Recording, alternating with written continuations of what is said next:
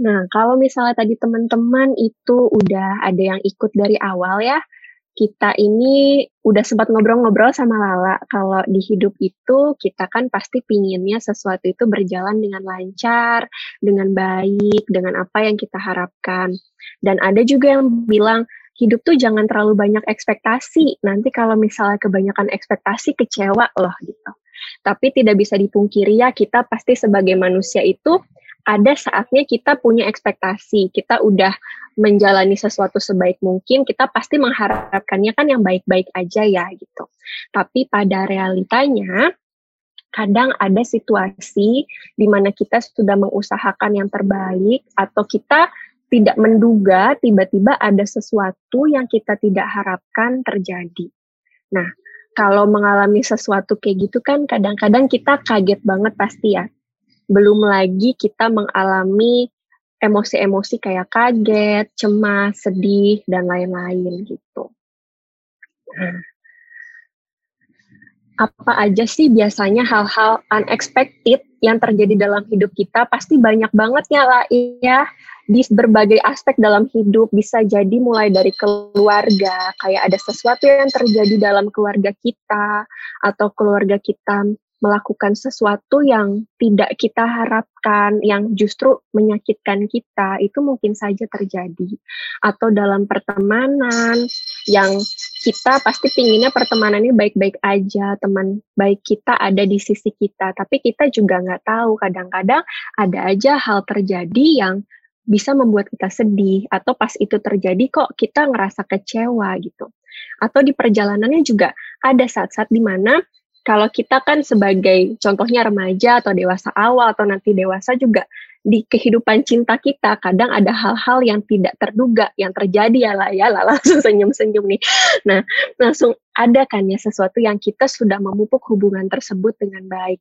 Tapi kok ada unexpected unexpected things juga yang terjadi dan kadang unexpected things itu terjadi bukan serta merta karena ada yang salah dalam hubungan, tapi kadang juga ada kehilangan yang memang tidak bisa kita kendalikan gitu. Karena sejujurnya kalau teman-teman runtut dari dulu sampai sekarang, walaupun ada hal-hal yang bisa kita perkirakan, tapi teman-teman juga pasti pernah mengalami hal-hal yang sampai teman-teman gak nyangka itu udah di luar kepala hal itu terjadi. Yang tadinya keadaan baik-baik aja, kok tiba-tiba bisa berputar balik 180 derajat. Karena memang ada hmm, yang mengaturnya, yang kadang ada aja nih keadaan yang kita memang tidak sangka-sangka bisa terjadi pada kita gitu, karena kuasanya. Atau bisa juga hal unexpected itu terjadi di bidang kayak pendidikan atau work life. Kita kan nggak dipungkiri ya dalam kita berkehidupan, di kerjaan itu pasti ada namanya target atau ada hal yang dituntut dari kita, begitu pula di education, kita pasti mengusahakan hal itu sebaik mungkin. Tapi ada masanya kalau hal-hal tersebut ada juga hal-hal tidak terduga yang terjadi. Nah, seperti yang ditulis di sini, kalau unexpected things itu bisa terjadi di berbagai aspek dari yang terkecil sekalipun hingga hal yang besar. Kayak yang tadi saya bilang yang bisa membuat hidup kita kok tiba-tiba berubah 180 derajat. Bisa loh dari kita yang tadinya happy banget kok tiba-tiba ngerasa jadi sedih ya. Kemarin kayaknya saya masih happy-happy aja kok tiba-tiba hari ini udah berubah ya semuanya. Gitu Nah, saat kita mengalami situasi tersebut, nih teman-teman, hmm, apa sih hal pertama yang kita harus kenali? Yang harus kita kenali sebenarnya adalah emosi yang meliputi situasi tersebut. Tadi saya senang banget kalau di makna ini kan pasti di awal itu ada mindful breathing ya lah ya. Nah, kalau misalnya dengan mindful breathing itu kan sebenarnya membantu kita juga ya untuk lebih aware sama diri kita, baik itu secara nafas mungkin bisa juga kita kenal, oh kita masih cemas, oh kita tadi lagi ngerasain emosi tertentu gitu. Nah saat kita mengalami situasi yang kita tidak harapkan, kita juga sebenarnya bisa mulai untuk mengenali dulu nih pertama-tama emosi apa sih yang biasa ditemukan. Nah, kalau misalnya kita mengalami situasi tersebut, kita bisa aja nih, kita mengalami emosi yang namanya benci. Benci sama siapa sih? Bisa benci sama keadaan, bisa benci sama orang lain, tapi kita tidak boleh lupa juga ada keadaan di mana kita bisa benci sama diri sendiri. Dan hal itu yang kadang-kadang membuat kita susah banget untuk bangkit. Karena kita terus-menerus nyalahin diri sendiri, kenapa sih hal itu bisa terjadi gitu. Padahal balik lagi, situasi itu kadang terjadi, ada yang nggak bisa kita kendalikan, teman-teman. Gitu. Ada juga kayak mungkin cemas yang banyak dialami, atau kita merasa sedih, marah, merasa bersalah, sampai takut, dan banyak emosi lainnya. Saat kita mengalami ini, kita harus bisa kenal dulu nih, oh aku sedang mengalami emosi-emosi ini gitu. Nanti kita bisa bahas selanjutnya di belakang, tapi mungkin yang cukup banyak bikin struggling kita-kita nih saat kita mengalami suatu situasi adalah kita mengalami emosi ini, tapi kita memaksa diri kita untuk tidak merasakan emosi ini. Jadi kita tahu nih situasi yang kita alami ini kita memang sedih gitu. Tapi karena kita pingin terlihat kuat di depan orang lain, kita pinginnya kelihatan kuat aja terus gitu. Padahal emosinya masih ada di sini gitu. Bagaikan tamu yang datang ke rumah kita, kita nggak tahu tamu itu niatnya mau apa, tapi kita nggak pernah bukain pintu.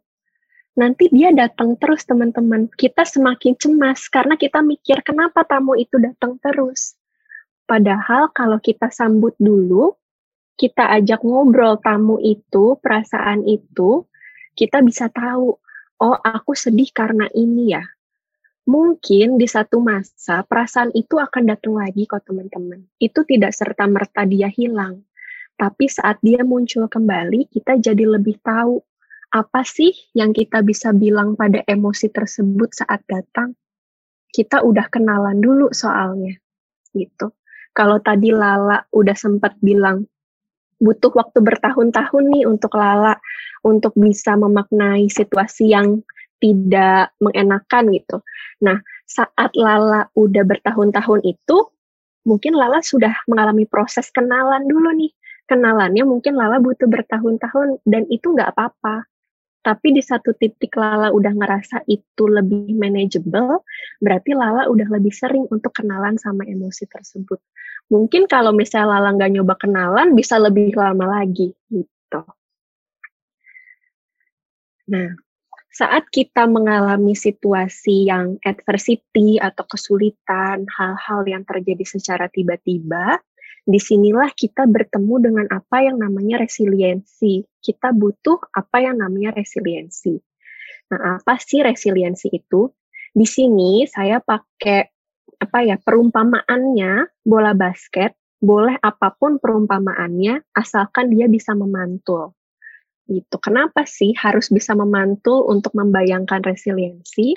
Karena dari segi definisi sendiri, resiliensi ini sederhananya adalah kemampuan kita untuk mengatasi lalu beradaptasi terhadap kejadian yang tidak diharapkan yang terjadi pada kehidupan. Keywordnya adalah daya lenting atau daya pantul. Jadi kalau teman-teman bayangkan sedang berada di posisi yang menjatuhkan itu udah nyampe dasar, orang yang punya resiliensi itu dia akan bisa memantul kembali ke atas. Jadi dia nggak bakal stay ke bawah dan hancur gitu. Jadi bisa mantul lagi, ada yang menjatuhkan lagi, dia nemuin cara lagi untuk mantul lagi ke atas. Dan mungkin dia bisa memantul lebih tinggi dibandingkan starting point saat dia terjatuh ketika dia bisa memantul lebih tinggi, apa sih yang dia lakukan? Dia bisa menemukan makna apa sih yang ada dalam situasi tersebut? Apa sih bekal aku dari situasi tersebut? Gitu. Nah, ini contoh kasus sederhana aja teman-teman, berhubung saya ini pecinta drama Korea. Nah, Lala nonton drama Korea nggak, lah? Pilih-pilih kak pilih-pilih nah saya juga termasuk yang pilih-pilih dan ini adalah drama yang saya cukup lama untuk menamatkan karena kalau teman-teman ada yang pernah nonton, mungkin yang pernah nonton bisa sharing di kolom chat ya, saya pernah nonton kak gitu, ceritanya seru kak atau gimana tuh boleh banget ya teman-teman, kita rumpi aja pokoknya di sini. Jadi kan ceritanya kalau Lala gak nonton, Lala nonton gak ini? Cuma depannya aja kak. Iya, karena depannya tuh stressful memang ya lah ya. Iya, betul. iya, saya juga pas awal-awal nonton ini kayak ngerasa, aduh kok capek banget sih hidupnya Park Seroyi ini kok dia kasihan banget sih? Dia dijahatin dan yang dijahatin tuh nggak hanya dia aja tapi juga sampai keluarganya sampai orang-orang terdekatnya gitu. Tapi yang bisa saya kagum dari sosok Park Seroy ini adalah berkali-kali dia dijatuhkan sama orang yang jahat tersebut tapi dia menemukan cara untuk bangkit. Dia menemukan purpose untuk bisa lebih hebat dari orang yang menjatuhkan dia tapi dia mempunyai value yang lebih bagus dari orang tersebut. Jadi orang yang jahat ini kan orang yang sukses, yang dalam prosesnya adalah menggunakan cara kotor, tidak memanusiakan manusia. Nah, motivasinya dia ini adalah saya harus bisa sukses, tapi dengan memanusiakan karyawan saya, dengan tetap baik dengan sesama gitu.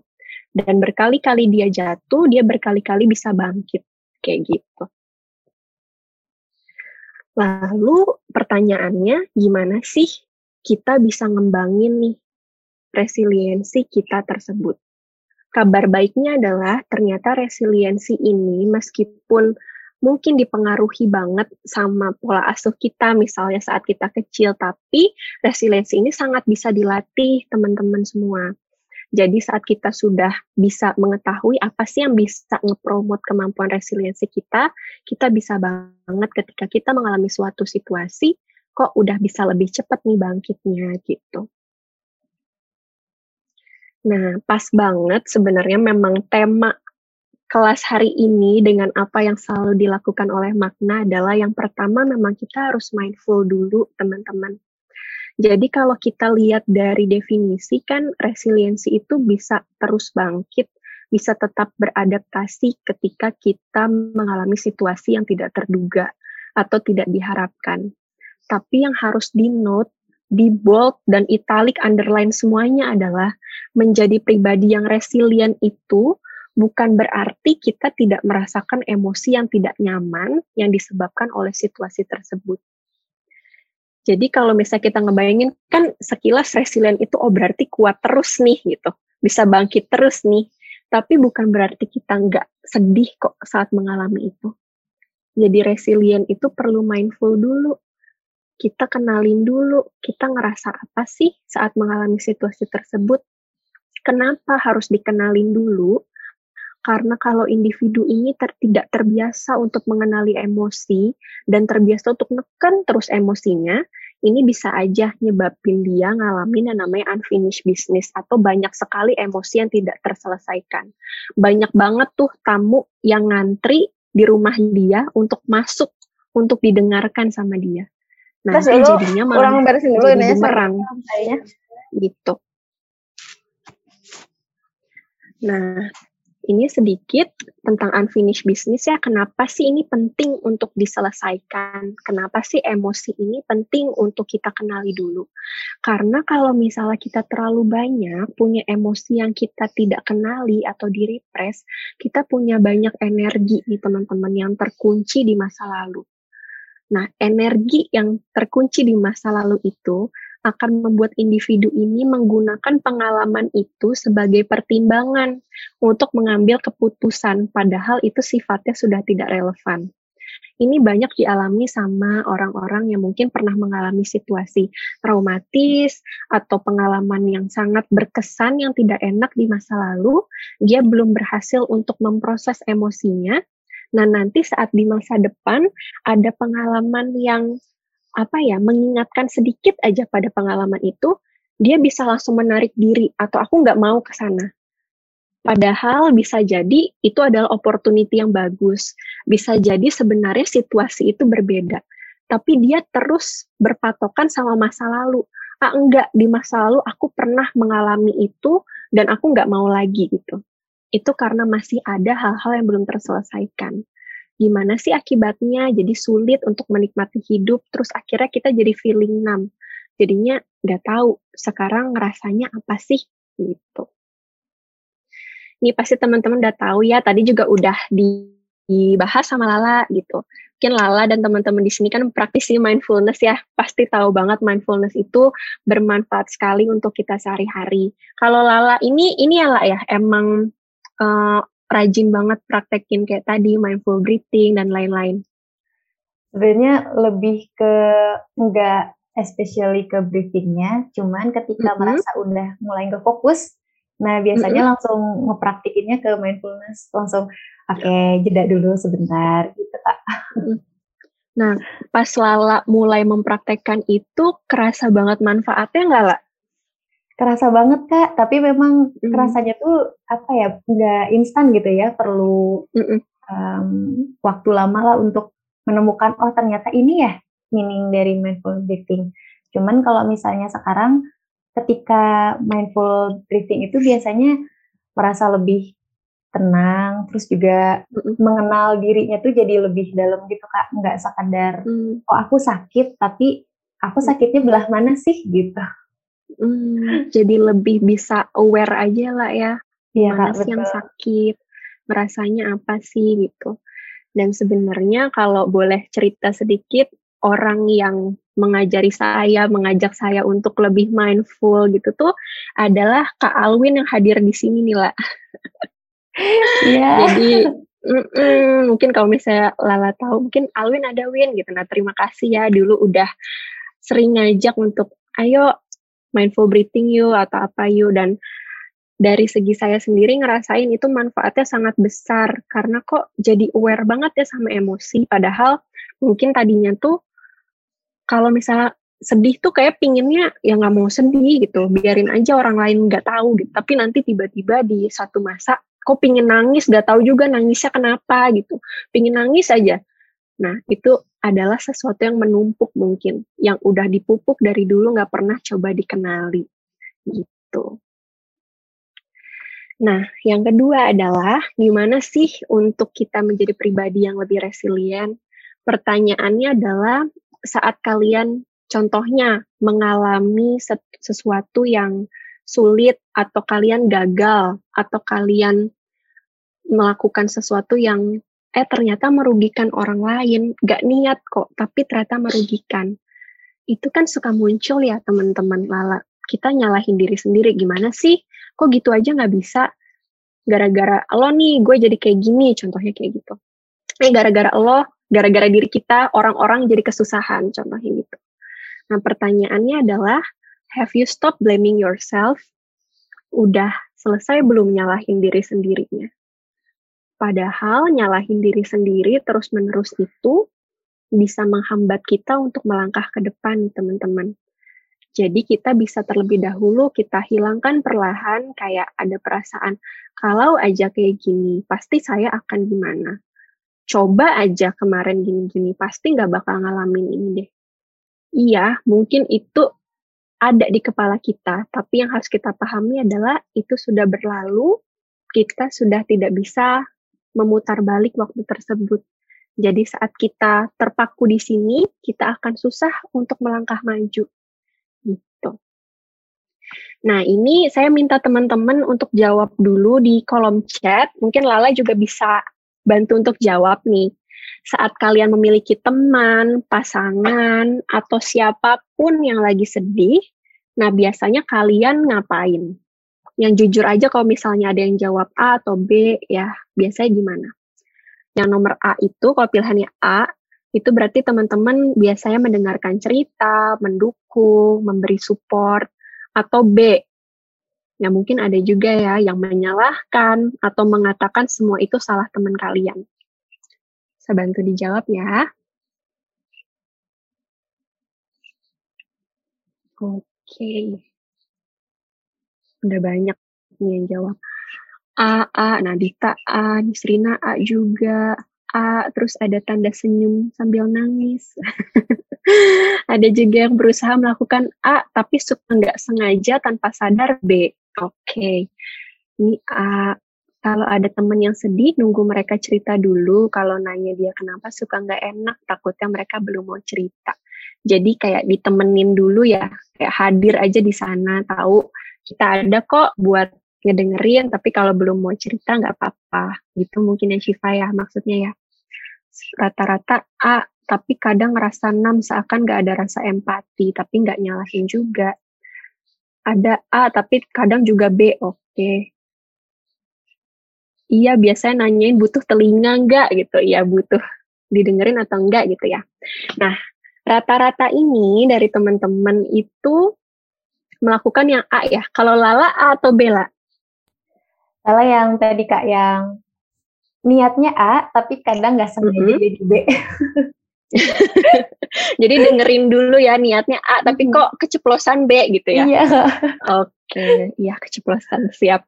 Nah, Pertanyaannya sekarang adalah, ini kalian memperlakukan teman dengan seperti itu. Kalau mereka lagi sedih, didengerin, didukung, disupport. Nah, pertanyaan selanjutnya, kalau ternyata kalian sendiri yang sedang sedih, nah kalian biasanya ngapain? Yang A atau yang B? gitu. Mungkin bisa dijawab lagi ya teman-teman di kolom chat ya. Sekarang pertanyaan adalah kalau kalian sendiri yang sedih, nah biasanya kalian ngapain? Lebih kenyalahin kayak, aduh kenapa sih nggak bisa? Atau justru didengerin nih, oh ya gue nggak bisa, ngerasanya apa aja gitu. Mungkin bisa juga nih dijawab teman-teman.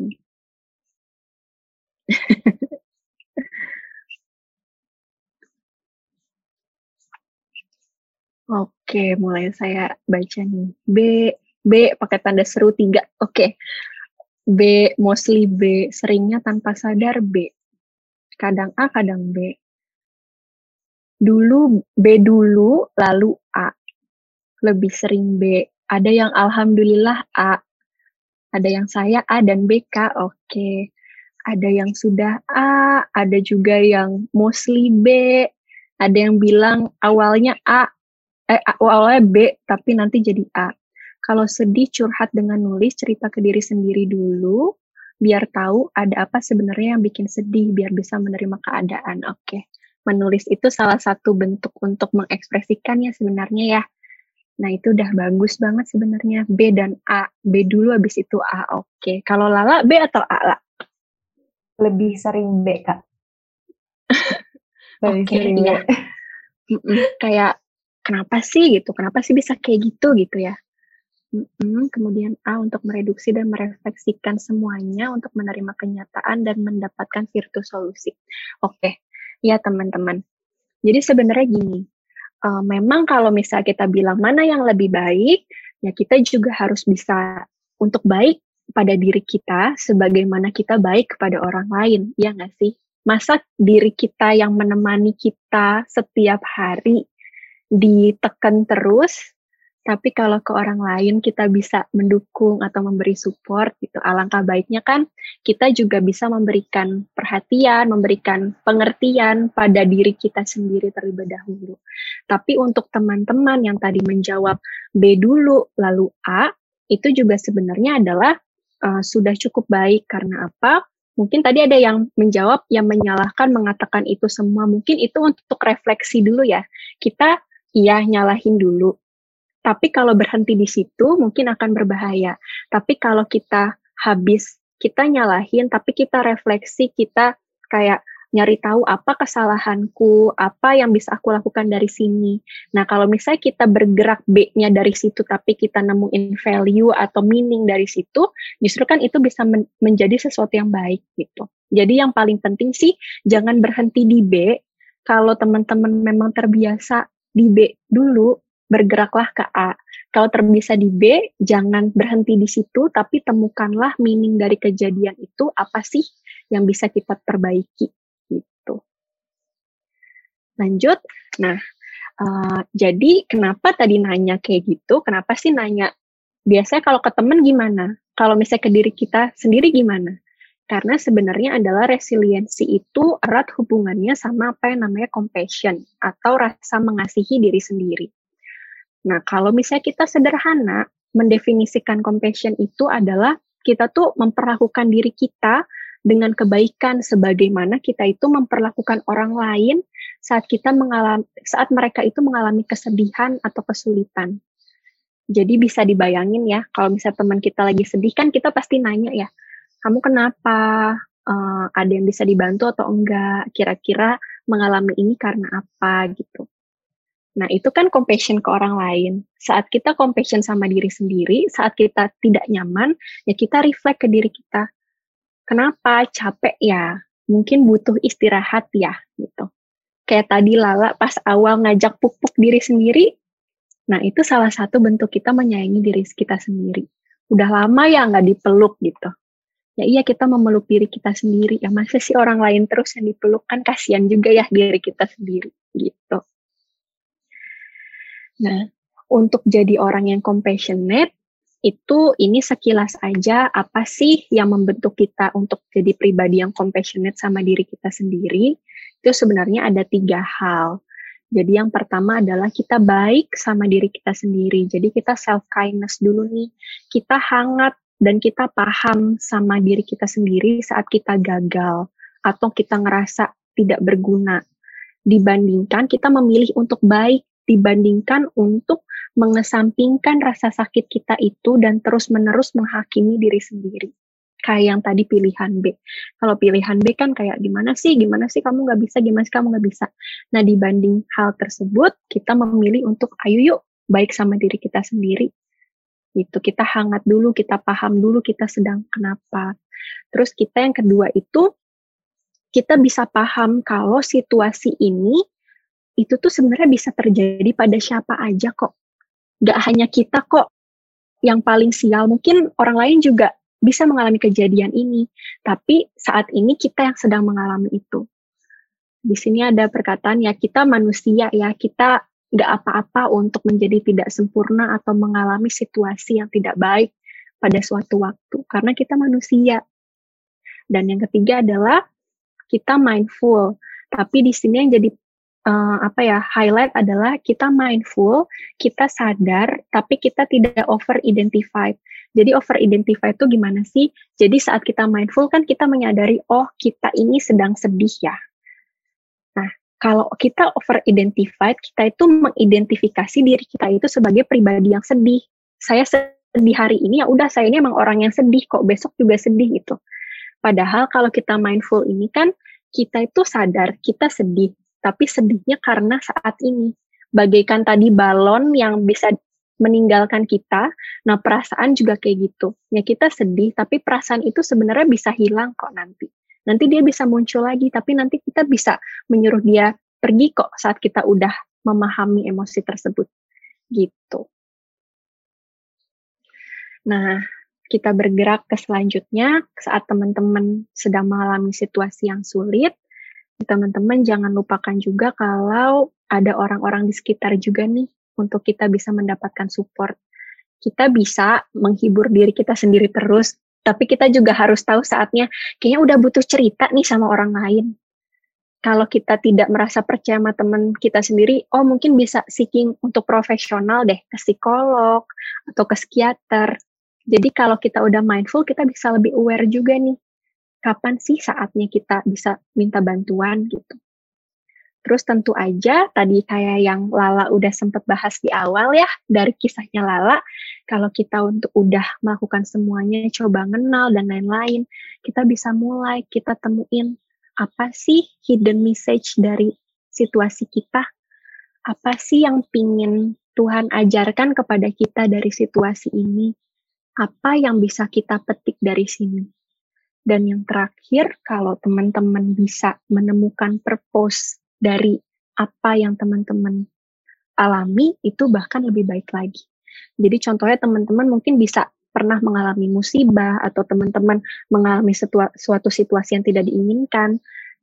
Jadi kalian tahu, oh aku sekarang masih dikasih kesempatan nih contohnya untuk bisa menjalani kehidupan ini kira-kira apa ya yang bisa saya bagi dengan hidup ini sehingga keberadaan saya ini bisa bermanfaat buat sekitar atau teman-teman temukan purpose lain dalam hidup yang bisa membuat teman-teman saat jatuh pun teman-teman bisa mantul lagi karena teman-teman ingat oh saya masih punya purpose nih dalam hidup gitu. Ini ada sedikit tips aja. Tadi ini ada yang bilang Nila di komen di komen. Dia bilangnya kalau saya biasanya nulis. Nah, saat saya nulis itu saya jadi tahu lagi ngerasa apa sih. Nah, ini adalah salah satu cara juga yang bisa dilakukan oleh kita semua saat kita sedang ingin mengenal diri kita lebih jauh. Selain mindfulness kita juga bisa melakukan apa yang namanya letters never send. Intinya sih ini writing ini ya free writing. Jadi letters never send ini teman-teman bisa menulis apa pun yang dirasakan saat itu tanpa berpikir terlalu banyak kita kan kalau nulis kadang kayak nulis skripsi ya jadinya ya. Aduh salah nggak ya EYD-nya kalau saya nulis begini nanti yang baca seneng nggak ya? Nanti saya dijudge nanti saya ini. Nah ketika kita melakukan free writing kita tuh menulis tanpa henti tanpa takut akan fungsi editor dalam diri kita. Jadi saat kita merasa sedih kita coba aja nulis apa pun tanpa kita mikir. Cuman mau nulis mau nulis apa ya saya bingung banget nih. Tapi saya ngerasa nggak enak bla bla bla bla gitu. Ditulis aja apa pun yang teman-teman pingin tulis. Nah hal ini itu bisa membantu kalian semua untuk menangani unfinished business karena kita jadi lebih kenal kita lebih melatih untuk mengenal kita tuh sedang kenapa sih Nah, memudahkan juga kita untuk bebas nih dari masa lalu, sehingga kita lebih sejahtera atau lebih well-beingnya meningkat. Gitu. Ini fungsinya udah pasti ya, sarana mengutarakan emosi tanpa kita takut dinilai. Kita jadi lebih paham kita nih lagi kenapa sih, terus kita bisa ngapain ya saat mengalami situasi kayak gini. Dan yang paling penting adalah kita jadi bisa kenalan sama diri sendiri jadi kita bisa lebih paham diri kita ini secara utuh. Jadi how to do it ini sebenarnya nggak ada cara yang benar-benar pakem ya. Tapi kalau untuk starter, biasanya saya itu menginstruksikannya, coba deh nulis 10 menit. Nggak usah nulis mikir macem-macem, nulis aja apa yang sedang dirasakan sekarang. Kalau yang kepikiran lirik lagu, ya nggak apa-apa lirik lagu yang ditulis. Apa pun dulu, kita latihan untuk kita menulis apa pun yang kita ingin utarakan. Gitu. Nah, kalau misalnya butuh tema, biasanya yang bisa menolong itu bisa dimulai dari kenalan nih. Kalian siapa sih? Di mana sekarang? Siapa aku? Apa yang disuka? Apa yang tidak suka? Teman-teman mungkin bisa screenshot. Jadi nanti tema-temanya kalau bingung banget mau nulis apa sih free writing, ada beberapa tema yang biasanya saya instruksikan kalau mereka bingung banget. Bisa tulis tentang mimpi, bisa tulis tentang love notes, belajar untuk kita memperhatikan diri sendiri, bisa juga nulis tentang ketakutan temanya. Jadi bisa dicoba. Gitu. Nah, ini udah sampai di ujung, ada sedikit quotes nih yang bisa nyambung sama tema kita hari ini. Jadi katanya Albert Einstein, adversity introduce man to himself. Jadi dari kesulitan itu sebenarnya kalau kita mencari tahu meaning di baliknya, kita bisa lebih mengenal diri kita sendiri dan purpose kita ke depannya. Dan kita tidak boleh lupa juga kalau every storm has an expiration date. Jadi itu tidak berlangsung selamanya kok. Bagaikan cuaca yang datang dan pergi, nah kesulitan juga seperti itu. Gitu udah sampai di ujung. Nah, terima kasih. Sekian ya Lala paparan dari saya. Semoga sedikit banyak bisa bermanfaat untuk kita semua. Pokoknya intinya kita sharing aja di sini. Gitu ya La. Makasih Oke. banyak. Wah, luar biasa banyak Kak Kisti. Luar biasa banget Kak. Jadi apa ya, banyak sedikit banyak tamparan kepada diri sendiri gitu loh Kak. Karena dari pemaparan Kak Kisti tadi malah jadi mengingatkan ternyata hal paling mendasar adalah bagaimana cara kita mengenali diri kita sendiri dulu gitu ya sebelum iya. akhirnya kita bisa menghadapi permasalahan atau hambatan yang kita miliki. Wah, gimana kawan-kawan di sini? Apakah ada yang ingin tanya atau sharing juga sangat terbuka ya kak? Boleh banget kalau mau nanya, mau sharing. Hmm. Dan bener banget kata Lala memang balik lagi awalnya adalah kenal dulu sama diri sendiri. Makanya praktik mindfulness itu sangat penting. Tadi diajak di pertama mindfulness breathing itu aku seneng banget lah. Oh, Jadinya kayak diajak here and now dulu. Padahal kan pasti dari pagi kita melakukan banyak hal ya lah ya. Iya kak, harus betul ini, banget. Harus itu. Betul. Terus ajak dulu jadi lebih aware gitu. Iya kak, kayak hal kecil tadi sih kak jadi teringat bahwa kak Kisti bilang gitu.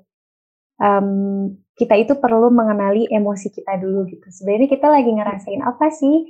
Nah, kadang kan sering kali kita itu nggak nggak ngeh gitu perasaan apa sih yang kita rasa saat ini tuh apakah marah, benci atau sedih? Kadang pun malah kok pengen nangis tapi nggak tahu kenapa gitu. Nah barangkali yeah. sebenarnya itu tuh ada hal gitu yang membuat kita merasakan demikian ya kak. Tapi mm. karena kitanya belum notice gitu dengan apa sih yang kita rasa, jadinya merasa ternyata belum sekenal itu ya sama diri sendiri gitu. Mm-mm. Bener uh, banget lah. Nanti mau bertanya iya, lewat sini iya. atau lewat boleh, chat? Boleh Kang Reza lewat sini. Uh, saya mau tanya kayak uh, pendekatan psikologi terhadap mm-hmm. macam-macam uh, problem gitu ya. Apakah memang selalu lembut? Oke, okay. iya. Kalau bisa dibilang sih Mas Reza, psikologi itu kan uh, apa ya cabang-cabangnya juga cukup banyak ya. Ada yang memang menekankan di kayak apa ya lebih halus untuk menuntun klien ini mengenali emosinya, tapi ada juga yang memang kita bisa langsung menembak emosi gitu. Kayak kamu sepertinya terlihat cemas ya atau gimana ya gitu. Tapi kalau memang yang saya bayangkan dari psikologi sendiri, memang apa ya pada intinya adalah kita itu diajak untuk mengenali dulu si emosinya ini sendiri. Jadi untuk approach-nya sih mungkin beda-beda ya Mas Reza ya. Ada juga approach yang lebih lebih keras atau lebih to the point, lebih purposif kayak yang tadi Mas Reza utarakan. Tapi pada dasarnya memang ke, semuanya kembali lagi itu ditujukan untuk menemukan dulu diri dia ini yang sebenarnya seperti apa sih gitu. Karena dari pemahaman di psikologi itu, kalau dia sudah selesai dan lebih mengenali dirinya secara utuh, itu nanti dia akan lebih mudah untuk bergerak di depannya gitu. Mungkin bisa saja untuk tadi keras juga dengan pendekatan yang ayo langsung ke tujuan, responsibility-nya apa dan lain-lain itu bisa juga untuk dilakukan. Tapi khawatirnya adalah ketika langsung menembak di situ, nanti akan ada hal-hal yang masih tertinggal atau masih ada emosi-emosi yang belum selesai yang bisa kembali mempengaruhi dirinya di masa depan gitu. Jadi kalau bisa dibilang lebih halus pendekatannya sih, mungkin iya ya Mas Reza ya. Lebih halus hmm. karena Mm -mm. Karena memang kita melihatnya semua itu ada akarnya dulu nih gitu. Jadi harus pelan-pelan dulu kita cari akarnya agar nanti purpose yang dibilang sama Mas Reza itu bisa berjalan dengan lebih mudah gitu. Jadi gak dikat langsung di tengah, ayo nemuin purpose-nya dulu gitu. Seperti itu sih kurang lebihnya Mas Reza. Um, iya. Uh, soalnya emang benar gitu bahwa untuk kenal diri sendiri juga harus Halo, ada? Halo, iya, iya. Ya, soalnya uh, soalnya benar gitu. Yang kata Carl Gustav Jung sendiri kan, uh, thinking is difficult. Uh, that's why mm -hmm. most people judge. Gitu kan? Uh, ya, yeah. Jadi, uh, gitu kan? Uh, makanya. Uh, tapi ternyata pendekatannya sama di dekonstruksi kalau di filsafat kan jadi di dekonstruksi mm -hmm. direcah dulu semuanya sampai ketemu. Berarti ujungnya aktualisasi diri kan? Iya, Betul. Gitu. Nah, ya, ya, ya, oke deh, siap. Oke, okay, terima kasih banyak Mas Reza. Oke, terima kasih Kang. Kita lanjutkan ada pertanyaan ternyata ya Kak Kisti dari Dinda. Kak mau tanya dong berapa kali sebaiknya mindfulness mindful breathing dilakukan supaya nggak gampang emosian Terus ngelatih supaya nggak mudah stres gimana ya? Karena seringnya kemarahan itu muncul secara spontan terus habis gitu nyesel. Oke. Berapa kali sebaiknya? Oke. Jadi sebenarnya nggak ada saran yang sangat apa ya? Kayak harus segini setiap hari gitu. Harus tiga kali sehari kayak makan gitu. Nggak ada yang seperti itu. Tapi kita bisa mulai untuk merutinkan dan kita juga kembali ke melihat ke kebutuhan diri kita sendiri. Kalau kita sedang di situasi yang sangat hektik, terus kita merasa cemas, itu saya biasanya di tengah hari aja kembali melakukan mindful breathing. Jadi kalau misalnya bisa dibilang berapa kali sih kalau untuk untuk yang baru mulai mungkin bisa dibiasakan misalnya pagi-pagi baru memulai hari. Nah, itu dilakukan mindful breathing untuk kita lebih sadar, oh kita ini sudah pagi hari, apa saja sih yang kita mau lakukan hari ini. Jadi kita bisa lebih here and now. Dan bisa juga nanti pas mau tidur misalnya. Jadi kita bisa lebih menelaah apa aja sih yang saya rasakan hari ini, apa aja sih yang saya telah lakukan hari ini, ada nggak emosi yang saya rasakan yang tidak nyaman gitu. Kalau misalnya mau mulai, itu bisa dimulai dari bangun tidur dan sebelum tidur. Tapi untuk berapa kalinya, mau lebih dari itu pun sebenarnya tidak ada patokan ya. Jadi saat tengah hari kamu, aduh ini rasanya dari tadi pagi tuh tense banget nih, butuh releasing, butuh untuk lebih tenang. Nah nggak apa-apa dilakukan mindful breathing. Nah di sini juga ada supaya nggak gampang emosian dan stres itu gimana ya? Nah, sebenarnya saat kita sudah terbiasa untuk melakukan mindfulness atau kita udah terbiasa untuk reflect terus ke diri kita, saat kita sudah aware dengan suatu emosi yang gampang marah gitu-gitu, kita tuh bisa apa ya, mulai mengendalikan oke, okay, ini perasaan marah, ini perasaan yang tidak nyaman. Ini kira-kira apa ya yang sedang aku rasakan gitu. Jadi mulai bisa dibiasakan saat kita merasakan emosi yang tidak nyaman, kita berhenti sejenak, kita lebih mindful dulu, kita bisa tarik nafas dulu, mindful breathing dulu, supaya kita bisa lebih menelaah apa sih sebenarnya yang kita rasakan sekarang.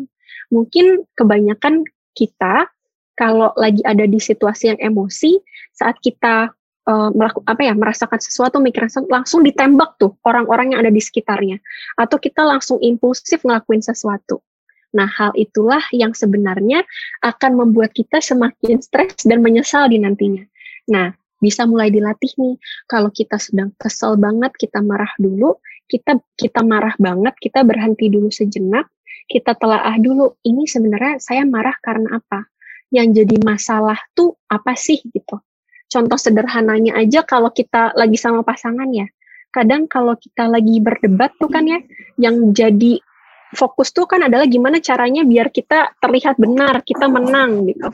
Nah saat kita nggak mindful, kita jadi kehilangan kalau sebenarnya kita tuh lagi mau mengatasi masalah itu, bukan kita mau menang melawan pasangan kita gitu. Begitu pula dengan masalah-masalah yang lain. Jadi kalau kita lagi marah, lagi kesel, lagi pingin apa ya uring-uringan coba kayak kita telah dulu secara lebih mindful ini sebenarnya masalahnya apa gitu. Bisa dilatih kok itu.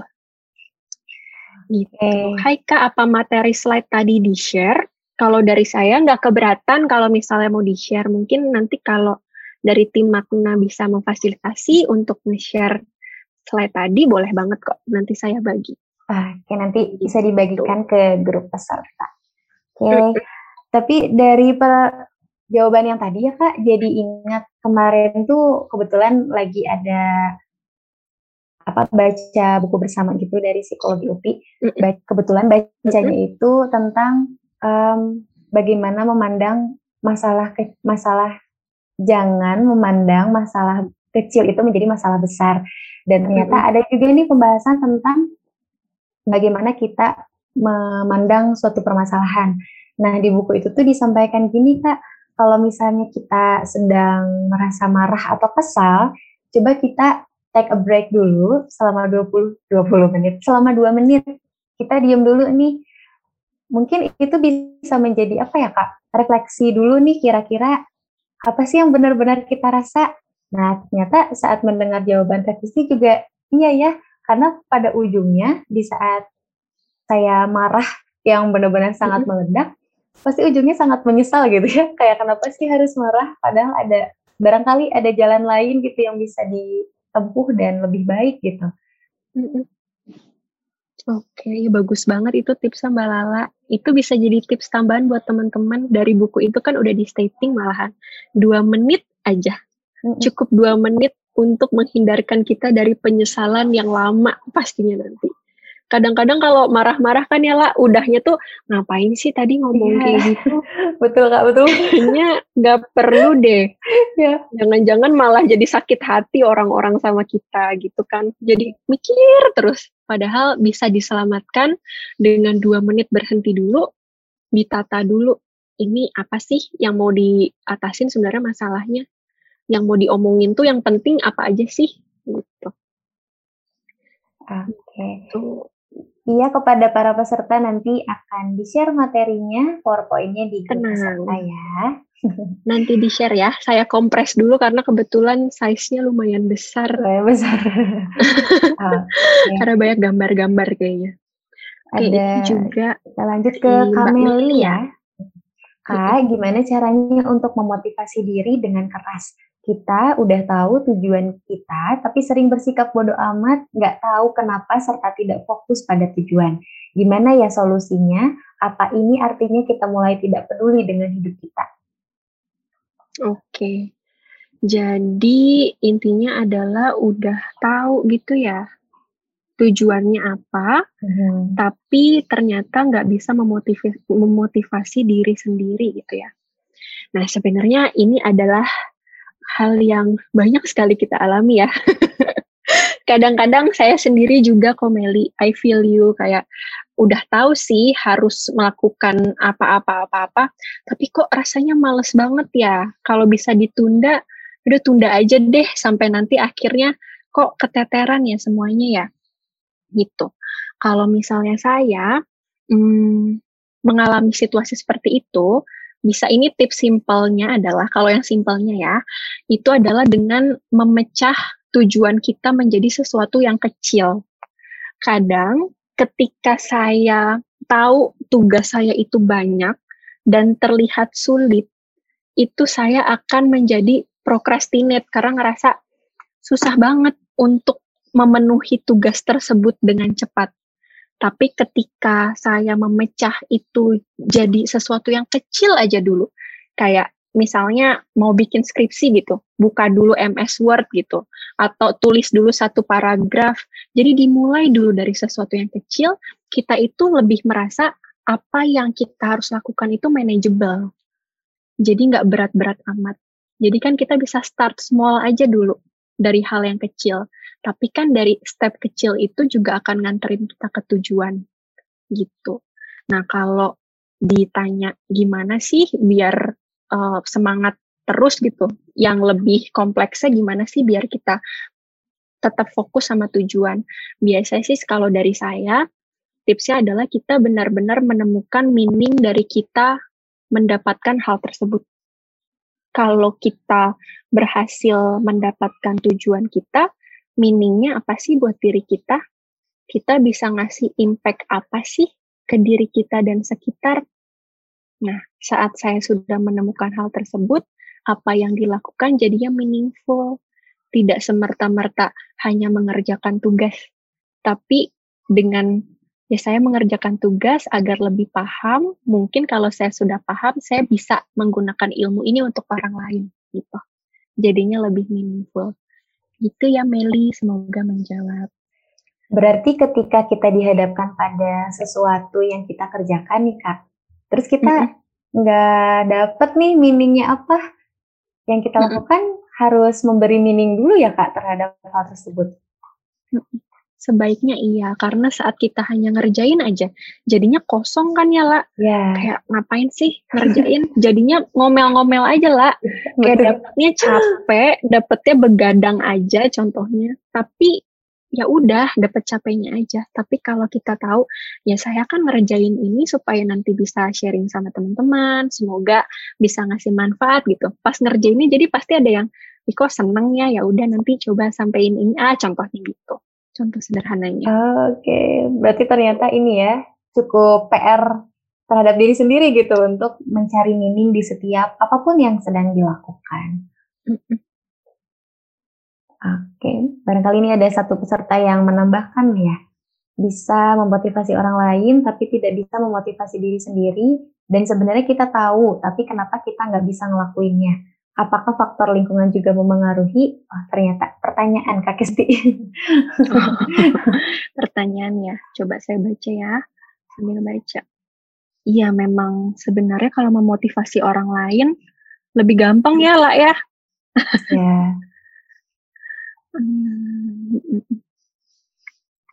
Apa kita nggak bisa ngelakuinnya? Apakah faktor lingkungan juga mempengaruhi? Oke. Okay. Ya, memang balik lagi kalau misalnya memotivasi orang lain pasti lebih mudah ya dibandingkan memotivasi diri sendiri. Kita tahu juga, tapi kenapa nggak bisa ngelakuinnya? Oke, gini aja. Hmm, dari diri sendiri nih, saat ngelakuin, ini kan berarti masih difokuskan dengan motivasi yang ada di dalam diri sendiri ya. Ini juga sekedar tips juga untuk teman-teman. Kalau teman-teman ngerasa kok sulit banget ya untuk diri saya memotivasi diri sendiri, nah teman-teman juga bisa mencari dukungan dari orang sekitar kita. Gitu. Saat kita sudah aduh ngerasa ini kayak emang diri saya aja deh yang bebel, nggak bisa kalau misalnya mengatin diri sendiri. Kita bisa loh meminta bantuan dari orang lain untuk menyemangati. Kita bisa loh meminta teman-teman untuk memberikan bantuan yang mungkin dibutuhkan. Contohnya, ingetin aku dong besok ngerjain ini, ini, gitu. Itu sederhananya bisa seperti itu. Itu bisa dicoba dulu ya, gitu. Nah, apakah faktor lingkungan juga mempengaruhi? Ya bisa jadi juga kalau kita terbiasa, misalnya kita ada di suatu lingkungan nih, yang ketika kita melakukan sesuatu yang apa ya membanggakan atau kita melakukan sesuatu yang baik tapi kok tidak pernah ada apresiasi ya contoh sederhana gitu. Kok ngerasanya kayak salah aja ya? Kok kayaknya aku ngelakuin mau hal bagus atau ngelakuin hal yang buruk tidak pernah ada bedanya ya gitu. Nah ketika mungkin apresiasi dari orang lain adalah sesuatu hal yang penting untuk kita atau kita dari kecil tidak pernah mendapatkan itu, jadinya saat kita menjalani hidup itu, kita ngerasa ini kalau misalnya aku lakuin hal sesuai dengan yang baik, ya gak bakal dapat apa-apa juga gitu. Itu sangat mungkin terjadi. Oleh karena itu memang motivasi eksternal, terus apresiasi dari eksternal itu memang penting, emang baik untuk kita dapatkan. Tapi balik lagi, memang kita juga sebenarnya harus sadar sama motivasi yang kita punya juga dari diri sendiri. Karena kita tidak selamanya bisa mengontrol apa yang ada dari sekitar kita. Gitu. Oke, ini kayaknya Kak Dea menambahkan ya. Jadi ingat Olimpiade kemarin pernah baca pernah baca kata-kata walaupun tujuannya gold medal, tapi fokus satu poin dulu. Mm-mm. Fokus satu poin dulu aja. Malah ada yang bilang fokus kalau misalnya pelari ya fokus satu langkah aja. Satu hmm. langkah bener nanti dua langkah bener akhirnya udah garis finish. Terus kemarin juga ada yang badminton mungkin ya fokus satu poin dulu aja. Ya iya fokus satu dulu. Nanti habis satu poin ya fokus satu poin dulu. Gak usah kita mikir kayak ayo harus emas babak satu harus menang gitu ya, ya udah poin selanjutnya dulu aja yang difokusin gitu. wah luar biasa sekali ya oke okay. ini udah mulai banyak ini hmm. Selanjutnya dari Kak Amelia ya Kak Esti. Ya, Kak mau bertanya, tadi membahas juga tentang mengenali diri sendiri dulu, tapi kadang suka mikir diri sendiriku sebenarnya gimana sih? Hmm. Jadi bingung juga sendiri tuh sosok yang kita bentuk atau dari sananya udah kebentuk dan harus diterima aja. Oke, ini pertanyaan yang jawabannya bisa panjang juga ya. Oke, saya jawab pelan-pelan. Hmm. Kalau misalnya Amel nanya, diri kita itu sebenarnya gimana sih? Memang kita ini saya bisa bilang kita ini hidup bertumbuh dewasa itu tuh sebenarnya kita proses terus untuk mengenali diri kita sendiri. Ya nggak sih lah kita mungkin sekarang udah kenal sama diri kita sendiri tapi dalam seiring berjalannya waktu kita itu akan terus menemukan diri kita ini seperti apa. Karena kita juga dihadapkan sama berbagai hal baru di hidup kita ini. Jadi kalau misalnya Amel tanya, gimana sih diri kita ini? Terus gimana cara kita mengenali? Yang memang salah satunya itu kita bisa mengenali dengan cara kita terus mindful sama apa yang kita rasakan. kita terus coba kenalan sama diri kita dari hal terkecil di dalam kehidupan kita sehari-hari, dari segala emosi yang kita alami sehari-hari, itu sebenarnya ketika kita coba kenalan sama emosi, kita juga coba kenalan sama diri kita sendiri. Karena apa? Saat kita marah contohnya, aku dijailin sama temenku A gitu, aku bisa marah. Tapi ketika Lala yang dijailin sama orang lain perilaku yang sama, mungkin Lala nggak marah. Nah, itu aja sebenarnya udah menjadi bekal kita mengenali diri sendiri. Kenapa ya Lala nggak marah? Kenapa ya aku marah? Mungkin aku marah karena di masa lalu aku pernah mengalami sesuatu yang belum diproses. Mungkin di masa lalu aku pernah mengalami sesuatu yang menyakitkan tapi aku belum tahu gitu. Dari kita mengenali emosi sehari-hari aja, kita tuh sebenarnya udah terus mereflek diri kita ini siapa, kita ini senang melakukan sesuatu tuh karena apa gitu.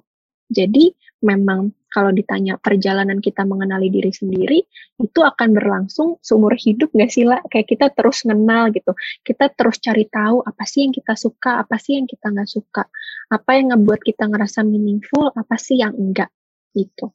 Terus ini ditanya lagi sama Amel jadi bingung juga diri sendiri tuh sosok yang kita bentuk atau dari sananya aja udah kebentuk dan harus diterima aja. Nah, ini tidak bisa dipungkiri juga teman-teman. Yang membentuk kita itu kan memang sudah dari masa kecil sampai uh, ada yang bilang saat kita kecil tuh itu sangat membentuk diri kita yang saat ini ya, gitu. Nah, tapi yang harus dipahami adalah itu memang sudah membentuk, tapi kita bisa menjadikan diri kita sendiri itu mau ngikut sama hal-hal yang sudah dibekelin itu aja atau kita mau ngebekelin diri kita lebih banyak. Jadi sederhananya adalah ada mungkin orang-orang yang masa kecilnya kurang menyenangkan, kurang bahagia. Nah, mungkin kalau misalnya dia berhenti sampai identitasku adalah anak kecil yang kurang bahagia di masa kecilnya gitu. Kita akan membawa bekal itu adalah menjadi kita takut contohnya ketika kita berkeluarga atau nanti ada luka dia selalu dimarahin sama mamahnya. Kok jadi ada cycle dia jadi pingin marah-marah juga sama anaknya gitu. Kalau kita mau menggunakan bekal itu as it is ya bisa aja tapi itu akan menjadi cycle yang berulang. Tapi makanya kita harus aware sama jati diri kita adalah karena kita pingin memutus rantai itu. Kita tahu nih, kita sakit hati loh dulu dimarahin, tidak diapresiasi atau disalahin terus sama orang-orang terdekat di rumah. Karena kita mengenali itu, kita memproses, oke, okay, saya dulu marah, saya dulu kecewa. Gimana caranya supaya saya bisa lebih memproses emosi tersebut? Dan hmm. saya tahu hal itu bisa berdampak negatif untuk keluarga saya nanti. Berarti saya nanti harus lebih aware dong kalau saya sudah berkeluarga, saya tidak boleh seperti itu gitu. Nah, itu contoh sederhananya mungkin. Gitu. Oke, luar biasa ya ternyata. Keren Lala hilang. Lala ada. Lala masih ada. Oke. Ini ada sedikit tambahan barangkali ya dari Kak Resti mengenai yang tadi ya. Kalau hmm. menurut saya salah satunya itu karena faktor pandangan buruk ke diri sendiri juga Kak atau memandang diri rendah. Jadi, misal kita melihat tujuan atau hal yang akan kita lakukan itu suatu yang berat atau menakutkan. Oh, yang sebelumnya berarti ya pembahasannya. Iya, Kak. Setuju banget nih, Kak Resti. Setuju banget kok, benar. Kita kan kadang rasa, ini ya, emangnya aku mampu untuk mencapai hal tersebut? Gitu. Nah, padahal uh, sebenarnya uh, diri kita ini dibekali dengan berbagai kemampuan ya. Dan kalau kita melihat dari kisah-kisah sukses orang lain gitu, kayak tadi fokus dulu sama satu poin, fokus dulu sama satu langkah.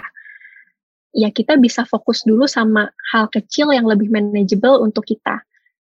Yang bikin ngerasa kita, oh saya mampu kok untuk take step yang kecil-kecil itu dulu. Tapi nanti itu bisa lead ke hal yang menjadi tujuan kita gitu. Dan balik lagi ke konsep compassion yang tadi sempat kita bahas ya. Kita ini kan lahir sebagai diri kita ya teman-teman. Kita sudah dibekali dengan apa yang ada, dengan tubuh kita, dengan kemampuan kita gitu. kita ini bareng diri kita terus loh. Nah, diri kita ini sudah hebat untuk bertahan sampai sekarang. Nah, teman-teman nih, PR-nya adalah untuk mengapresiasi apa yang teman-teman punya dulu. Kayak diterima kasihin dulu diri teman-teman. Dan diri teman-teman tuh udah bertahan sampai saat ini pun udah hebat banget istilahnya. Dan bukan gak mungkin bisa mencapai hal yang lebih hebat lagi di masa depan. Gitu sih. Wah, kita lanjut dulu ya Kak Kisti ke pertanyaan mm -hmm. dari Miss Rina. Halo Nis, halo Kak, gimana ya caranya mengobati rasa kecewa kepada seseorang di masa lalu yang kerap kali datang di saat ini ketika kita sedang mengupayakan untuk mentransformasi rasa kecewa itu jadi resiliensi diri untuk berkembang. Terima kasih Kak, sehat selalu. Oke, Sip, Miss Rina, terima kasih banyak pertanyaannya ya. Jadi memang ini adalah situasi yang sulit ya ketika kita udah pingin mengobati rasa di dalam diri sebenarnya. Tapi kok sebenarnya sumber dari kekecewaan kita itu datang terus. Jadi gimana cara untuk kita tetap bertahan padahal kan ada terus perasaan itu gitu ya. Nah, kalau saya berangkat dari pengalaman ya, dari pengalaman klien-klien, dari pengalaman saya juga, memang pada intinya adalah ini sudah bagus, Miss Rina sudah berusaha untuk sedang mentransformasi rasa kecewa itu menjadi resilience. Nah, di satu sisi adalah kita bisa memulai untuk berlaku, memperlakukan diri kita sebagai penonton. Jadi gini, kadang kita ini kan uh, menghadapi seseorang ya, seseorang yang merugikan diri kita terus. Dia terus-menerus menekan diri kita, gitu. Di saat kita terus memandang diri kita sebagai korban atau sebagai sasaran dari orang tersebut, kita akan terus-menerus merasa tersakiti. Itu itu yang pasti. Nah, apa yang biasanya saya lakukan atau yang berhasil klien-klien lakukan ketika mengalami situasi ini adalah dia memposisikan diri dia sebagai penonton. Jadi, dia juga karena dia sudah aware sama perasaan dia, dia fokus untuk gimana caranya saya mengobati kecewa ini dulu. Tapi dia sudah bisa melihat bahwa orang ini terus menyakiti adalah karena dia juga memiliki luka di masa lalu mungkin gitu. Nah, apa yang orang ini lakukan kepada saya tidak define diri saya yang saat ini. Karena bagaimanapun kita tidak bisa memungkiri kalau orang ini masih berada di circle kita, kita harus menemukan senjata baru nih. Gimana caranya kita bertahan, gimana caranya kita resilient. Jadi, Nisrina bisa mulai untuk oke okay, saya sekarang lebih coba fokus dulu aja sama emosi saya yang kecewa dan lain-lain.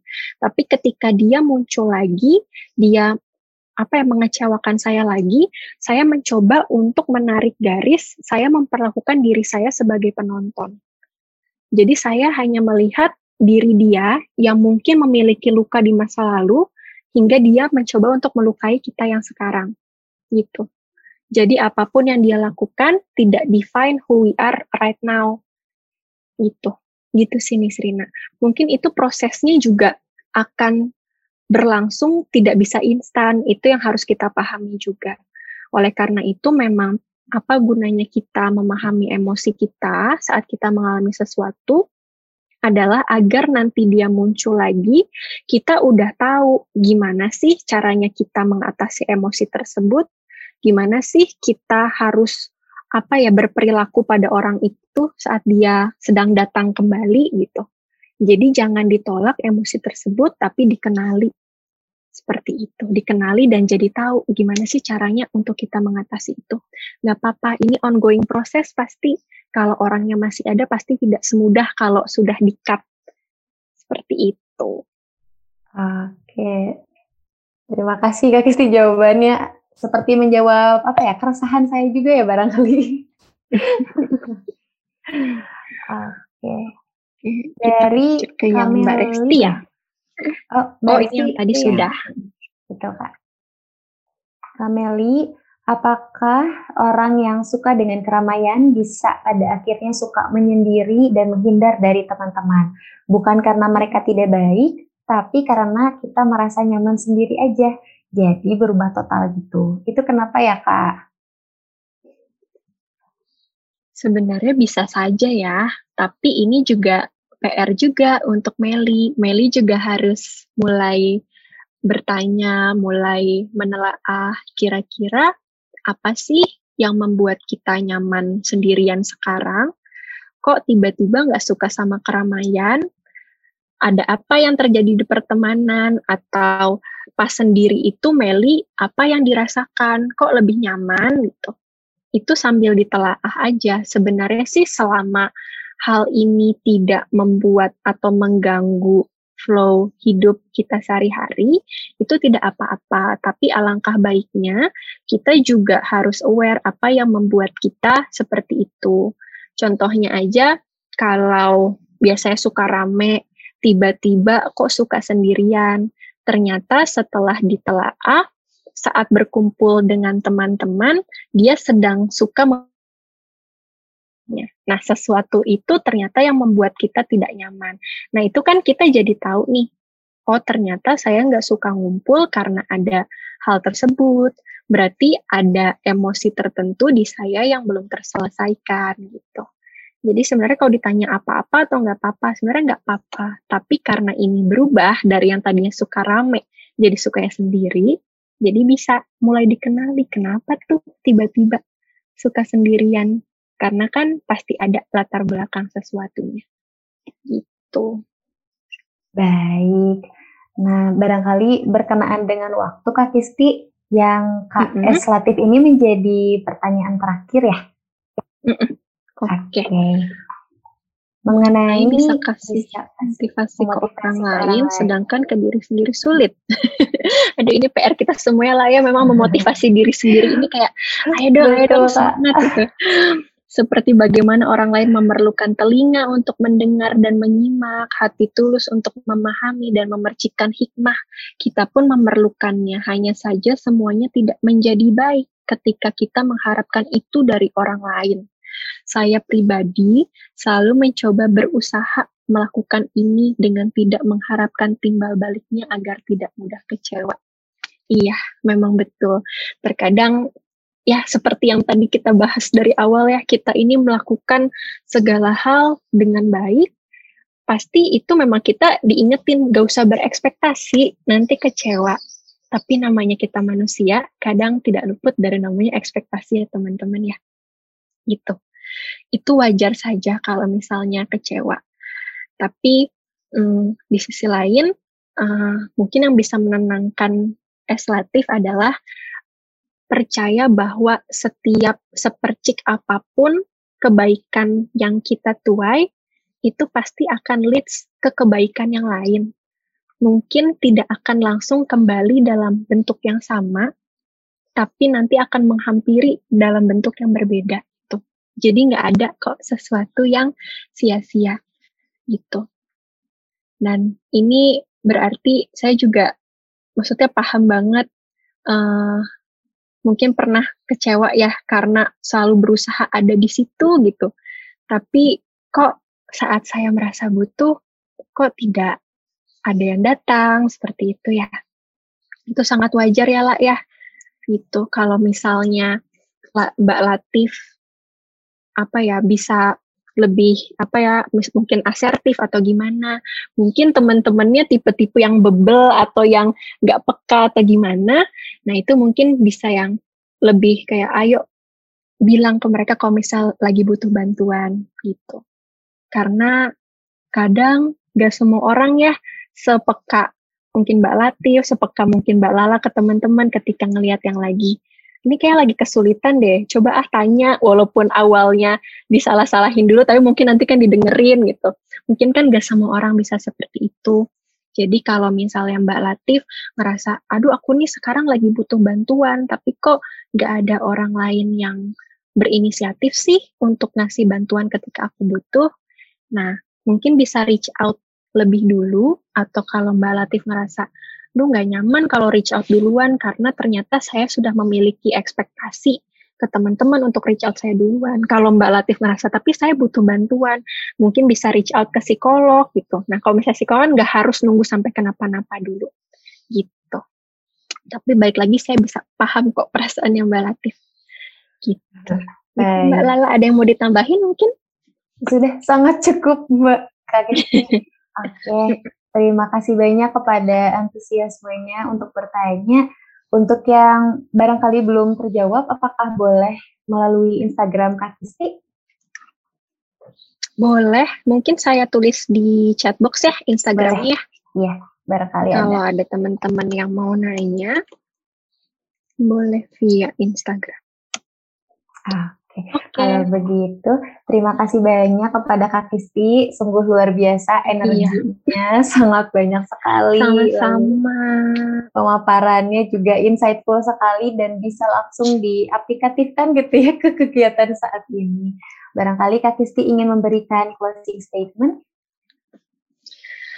Closing statementnya adalah ya teman-teman, ya sebagaimana kita ketahui kalau kita ini dihidupkan kadang mengalami banyak hal yang tidak terduga ya. Nah, untuk mengalami hal tersebut kita harus baik lagi kalau kita mengalaminya dengan diri kita nih. Jadi jangan lupa untuk mulai baik sama diri kita dulu karena diri kita yang sudah berhasil bertahan sampai sekarang. Kalau teman-teman udah mulai bisa baik sama diri sendiri, aware sama apa yang kita butuhkan dan rasakan, semoga nanti bisa lebih mudah untuk bisa lebih resilient ke depannya. Gitu sih Mbak Ala. Oke, luar biasa. Terima kasih banyak ya Kak Kisti. Sangat banyak sekali hal-hal yang bisa didapatkan dari kelas ini. Sama-sama Mbak Lala, semoga bisa bermanfaat pokoknya buat semuanya ya. Iya, semoga kebaikan juga selalu mengelilingi Kak Kisti ya. Amin ya robbal alamin. Baik kalau begitu closing statement tadi menjadi penutup acara kita kali ini mindfulness class bangkit membangun daya ungkit untuk mencapai titik balik belajar tentang masalah sebagai ruang untuk bertumbuh secara utuh. Semoga kita semua bisa mengambil sesuatu dari kelas ini dan bisa terus menerus bertumbuh dan berkembang sesuai dengan apa yang diri kita inginkan. Oke, saya tutup. Assalamualaikum warahmatullahi wabarakatuh. Terima kasih banyak. Waalaikumsalam.